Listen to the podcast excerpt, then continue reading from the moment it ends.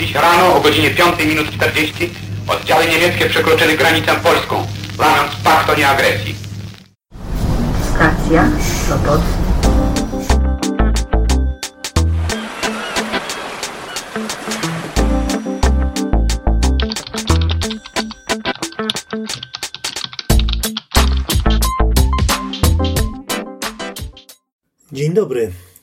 Dobry wieczór. Gdziekolwiek i kiedykolwiek zechcielibyście mnie słuchać. Przed mikrofonem nad polskim morzem Piotr Wiktor Lorkowski to już 41 odcinek nadmorza. Przełom sierpnia i września na wybrzeżu, niezależnie od pogody, zawsze ma w sobie coś niepokojącego. Odnoszę czasem wrażenie, że tutejsze powietrze zapamiętało zdarzenia, które rozgrywały się tutaj późnym latem i jesienią 1939. Tę audycję nagrywam zresztą o kilka kroków od miejsca, gdzie kiedyś znajdował się dom zdrojowy, a tam w ostatnich dniach kampanii wrześniowej podpisano honorową kapitulację Helu. Polskiemu wrześniowi z wielką uwagą, z wielką wrażliwością przygląda się w swojej książce historyczno-eseistycznej Radosław Wiśniewski, znany dotąd przede wszystkim jako poeta. Ta książka nosi tytuł 1939 Apokalipsa, początek, a jej wydawcą jest oficyna Warbook z Ustronia.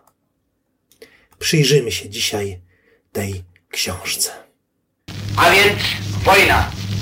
Z dniem dzisiejszym wszelkie sprawy i zagadnienia schodzą na plan dalszy. Całe nasze życie publiczne i prywatne przestawiamy na specjalne tory. Zanim skupimy się na książce Radosława Wiśniewskiego, jeszcze drobne wyjaśnienie. Ile razy słuchaliśmy w całości czy we fragmentach komunikatów o początku działań wojennych.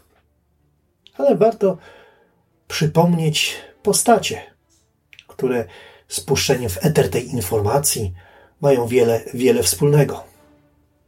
Pierwszy głos to głos Zbigniewa Świętochowskiego, spikera Polskiego Radia. Drugi to głos aktora Józefa Małgorzewskiego. Mówię o tym dlatego, że przecież podcasting to sztuka operująca głosem. I tych, którzy najtrudniejszym informacjom związanym z naszymi dziejami udzielili głosu, warto również przypominać.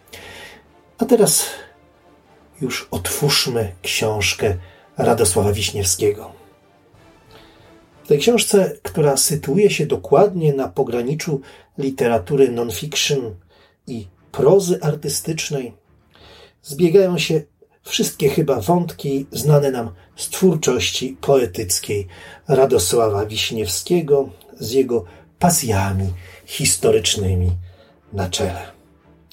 Od razu trzeba powiedzieć, że poeta w roli historyka wypadł znakomicie, zapewne także dlatego, że temat najwyraźniej tkwił w nim od dawna, pewnie od czasu chłopięcych lektur poprzedzających poetyckie juwenilia. Ten temat domagał się bardzo osobistego potraktowania, domagał się także, także skrzętnego kojarzenia faktów, przypuszczeń, domysłów, gromadzenia notatek. Niektóre z tych notatek już nam autor udostępniał na przykład za pośrednictwem swoich wpisów w Facebooku, czyli temat wymagał również całej roboty dokumentacyjnej, wykonywanej przez autora z wyobraźnią i z wyczuciem kogoś, kto w ogóle nie ma zamiaru udawać akademickiego dziejopisa, yy, tylko od czasu do czasu napomknie nam o swoim życiu domowym, o obowiązkach ojcowskich, względnie o zawodowym żywocie pracownika hurtowni elektrotechnicznej. Taka strategia narracyjna pozwala mu opowiedzieć przede wszystkim o osobistym doświadczeniu wrześniowej klęski, jako sytuacji granicznej którą na własny użytek autor definiuje tak. Sytuacja graniczna to taka, w której opadają maski codziennej konwencji. Bywa, że łajdak okazuje się bohaterem i odwrotnie. Przyzwoity człowiek kradnie umierającemu chleb. Ale za pytaniem o prawdę dziejów, o prawdę przeżywania dziejów, stoi jeszcze daleko istotniejsze pytanie. O tożsamość ponowoczesnego Polaka. Zwierza się pisarz. Tożsamość to cienka, chybotliwa lina. Żyłem przez wiele lat w przekonaniu, że urodziłem się w miejscu po kraju, na ziemi po katastrofie, że Polska coś przede mną udaje, ukrywa, mistyfikuje. Gdzieś pod ziemią czuć obecność innej Polski, tej, która wtedy zeszła pod ziemię i do tej pory nie wyszła. Koniec cytatu. Zresztą na tych samych kartach odsłania nam autor nieco więcej ze swojego kresowego rodowodu i przyznaje się do pokrewieństwa, nie tylko zresztą duchowego, z polskimi Tatarami.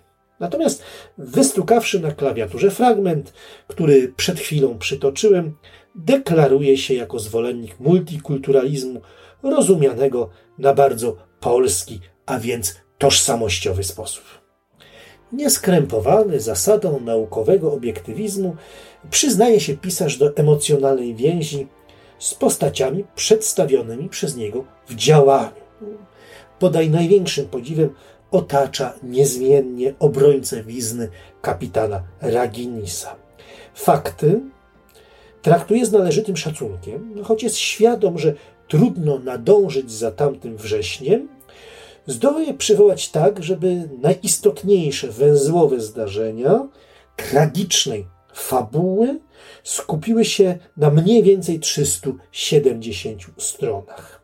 Chociaż ramy chronologiczne tej narracji obejmują zasadniczo niewiele ponad miesiąc, widzimy tutaj ten czas jako napięty i gęsty od dramatycznych, a po 17 września już po prostu tragicznych zdarzeń.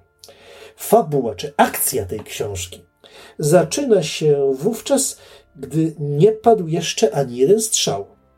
Natomiast kończy się kapitulacją pod Kockiem.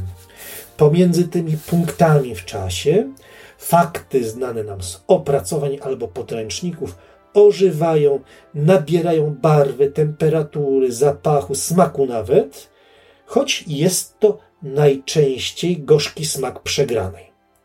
Czy w ogóle musiało do niej dojść? Co do tego nie ma autor wątpliwości, a te wątpliwości nie biorą się z jakiegoś fatalizmu historiozoficznego, ale biorą się z rozważenia, z analizy czynników geopolitycznych i ekonomicznych stojących w głębokim tle wojny totalnej, bo takie imię ujawniła wtedy tamta apokalipsa. W kilkunastu miejscach, całkiem rozsądnie, autor zauważa, że wojna ta była starcie, było starciem agresora, który mógł sobie pozwolić na popełnienie błędów z ofiarą, dla której margines błędu był właściwie zerowy. No, a ja czyniąc pewną dygresję, dodałbym jeszcze na przedłużeniu jego myślenia, że można w tym konflikcie mu, u, zobaczyć również y, rozgrywkę pomiędzy bezwzględnymi zawodowcami, takimi jak Guderian, a dowódcami, e, pośród których wielu było wojskowymi samoukami, często utalentowanymi, tyle że ich talent czy determinacja nie potrafiły zrównoważyć przewagi czysto technicznej czy materiałowej agresora, najeźdźcy przeciwnika. Wracając jednak do głównego nurtu rozważań, przechodząc na płaszczyznę czysto polityczną, no nie sposób odmówić Wiśniewskiemu racji, gdy stawia krótką i okrutną tezę, wystarczającą za całe uzasadnienie decyzji o obronie Polski. Pisze nam Wiśniewski. Polski żołnierz w pierwszej linii miał zmusić świat do reakcji. Miał sprawić, by wojna polsko-niemiecka stała się powszechną wojną narodu. Nie dlatego, żeby Polska mogła wygrać, żeby mogła przetrwać. Koniec cytatu. Przy całej plastyczności języka, przy bardzo zręcznych zmianach perspektywy oglądu, przy zmianach planów czasowych, przy stawianiu ciekawych hipotez. Autor silnie trzyma się wyartykułowanej kiedyś przez Józefa Mackiewicza zasady, że tylko prawda jest ciekawa. No i równie ciekawe jest dla niego i przy okazji dla nas poszukiwanie prawdy odbitej w zwierciadłach rozmaitych tekstów, na wspomnień, relacji, wierszy, opracowań naukowych czy opracowań popularno-naukowych. Pełen szacunku dla tych, co, i tu odwołujemy się do jego słów, nie spękali, dla bohaterów anonimowych i znanych z nazwiska i dla tych, co popełniali błędy, jest dosyć wyrozumiały. Generalnie trzeba zauważyć, że przede wszystkim próbuje zrozumieć, a potem, i to bardzo ostrożnie, próbuje oceniać. Natomiast jeśli idzie o ocenę alianckiej zdrady, w swoich sądach pozostaje po prostu trzeźwo i w jakiś tutaj sposób uprawniony, surowy. Rekonstrukcją, interpretacją, wizytą na polach bitew i wszelakim próbom zrozumienia tego, co kiedyś się stało, co kiedyś się działo, towarzyszą słowa poetów. Günthera Grassa, no tego w kontekście polemicznym wobec słynnego wiersza Pan Kichot, Zbigniewa Herberta, Jacka Kaczmarskiego, Władysława Broniewskiego. Towarzyszą także wiersze poetów bliskich Wiśniewskiemu generacyjnie. Artura Nowaczewskiego i Wojciecha Borosa. I tutaj zauważę, że Boros, yy, którego zresztą traktuje yy, pisarz z dużą sympatią. Boros jest także historykiem i to z uniwersyteckim cenzusem. Natomiast, natomiast z całością tych silnie intertekstualnych rozważań świetnie harmonizują słowa piosenki Pink Floyd Shine a New Crazy Diamond. Na koniec. Cenię u pisarza, że nie uległ urokowi kiczu pojednania, czyli pokusie łatwego zamykania zagadnień otchłannie tragicznych. I tak pisze o potomkach napastników i napadniętych. Teraz wszyscy, nie mając na to wpływu, staliśmy się zakładnikami tamtej nieskończonej wojny. Stwierdzenie takie, przecież bardzo trzeźwe, nie wyklucza pomyślniejszej przyszłości y, i wspólnej przyszłości obu narodów, ale stanowi także oznakę moralnej uczciwości zawartej w tych esejach refleksji.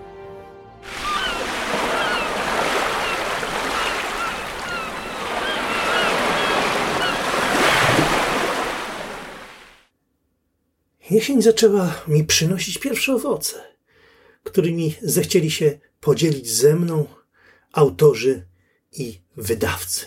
Z samego prania, tego samego, które upamiętnił swoim pobytem Konstanty Ildefons Gałczyński, Wojciech Kas przysłał mi swój tomik Metaf, 20 wierszy o położeniu, opublikowany nakładem wydawnictwa Austeria.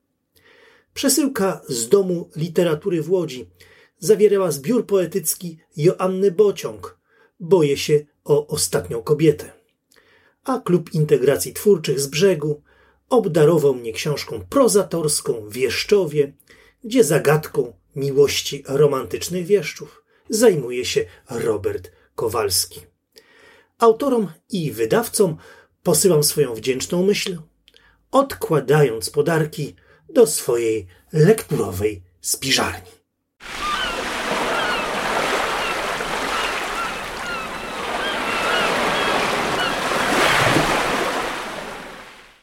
Przychodzi taki moment, że wypada mi podziękować wszystkim za czas spędzony na słuchaniu tego odcinka nadmorza, przypominając, że podcast można zasubskrybować między innymi w serwisie Spotify do czego oczywiście zachęcam. Kolejne audycje znajdują się także w serwisach YouTube i Mixcloud. Cieszę się, że nowe osoby wciąż dołączają do facebookowej grupy skupionej wokoło tego podcastu. A wszystkich zachęcam, wszystkich namawiam do dzielenia się wrażeniami po odsłuchaniu tego i pozostałych odcinków nadmorza.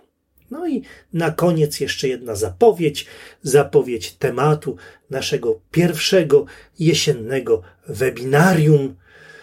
Proponuję, żebyśmy się tutaj skupili właśnie na lekturach poetów. Na razie mój taki roboczy tytuł tego spotkania będzie brzmiał Co i dlaczego czytają poeci. A teraz Pozdrawiam już wszystkich swoich słuchaczy, życząc, by niezmiennie sprzyjała im muza. Z Sopotu mówił do Was Piotr Wiktor Lorkowski. Do usłyszenia niebawem.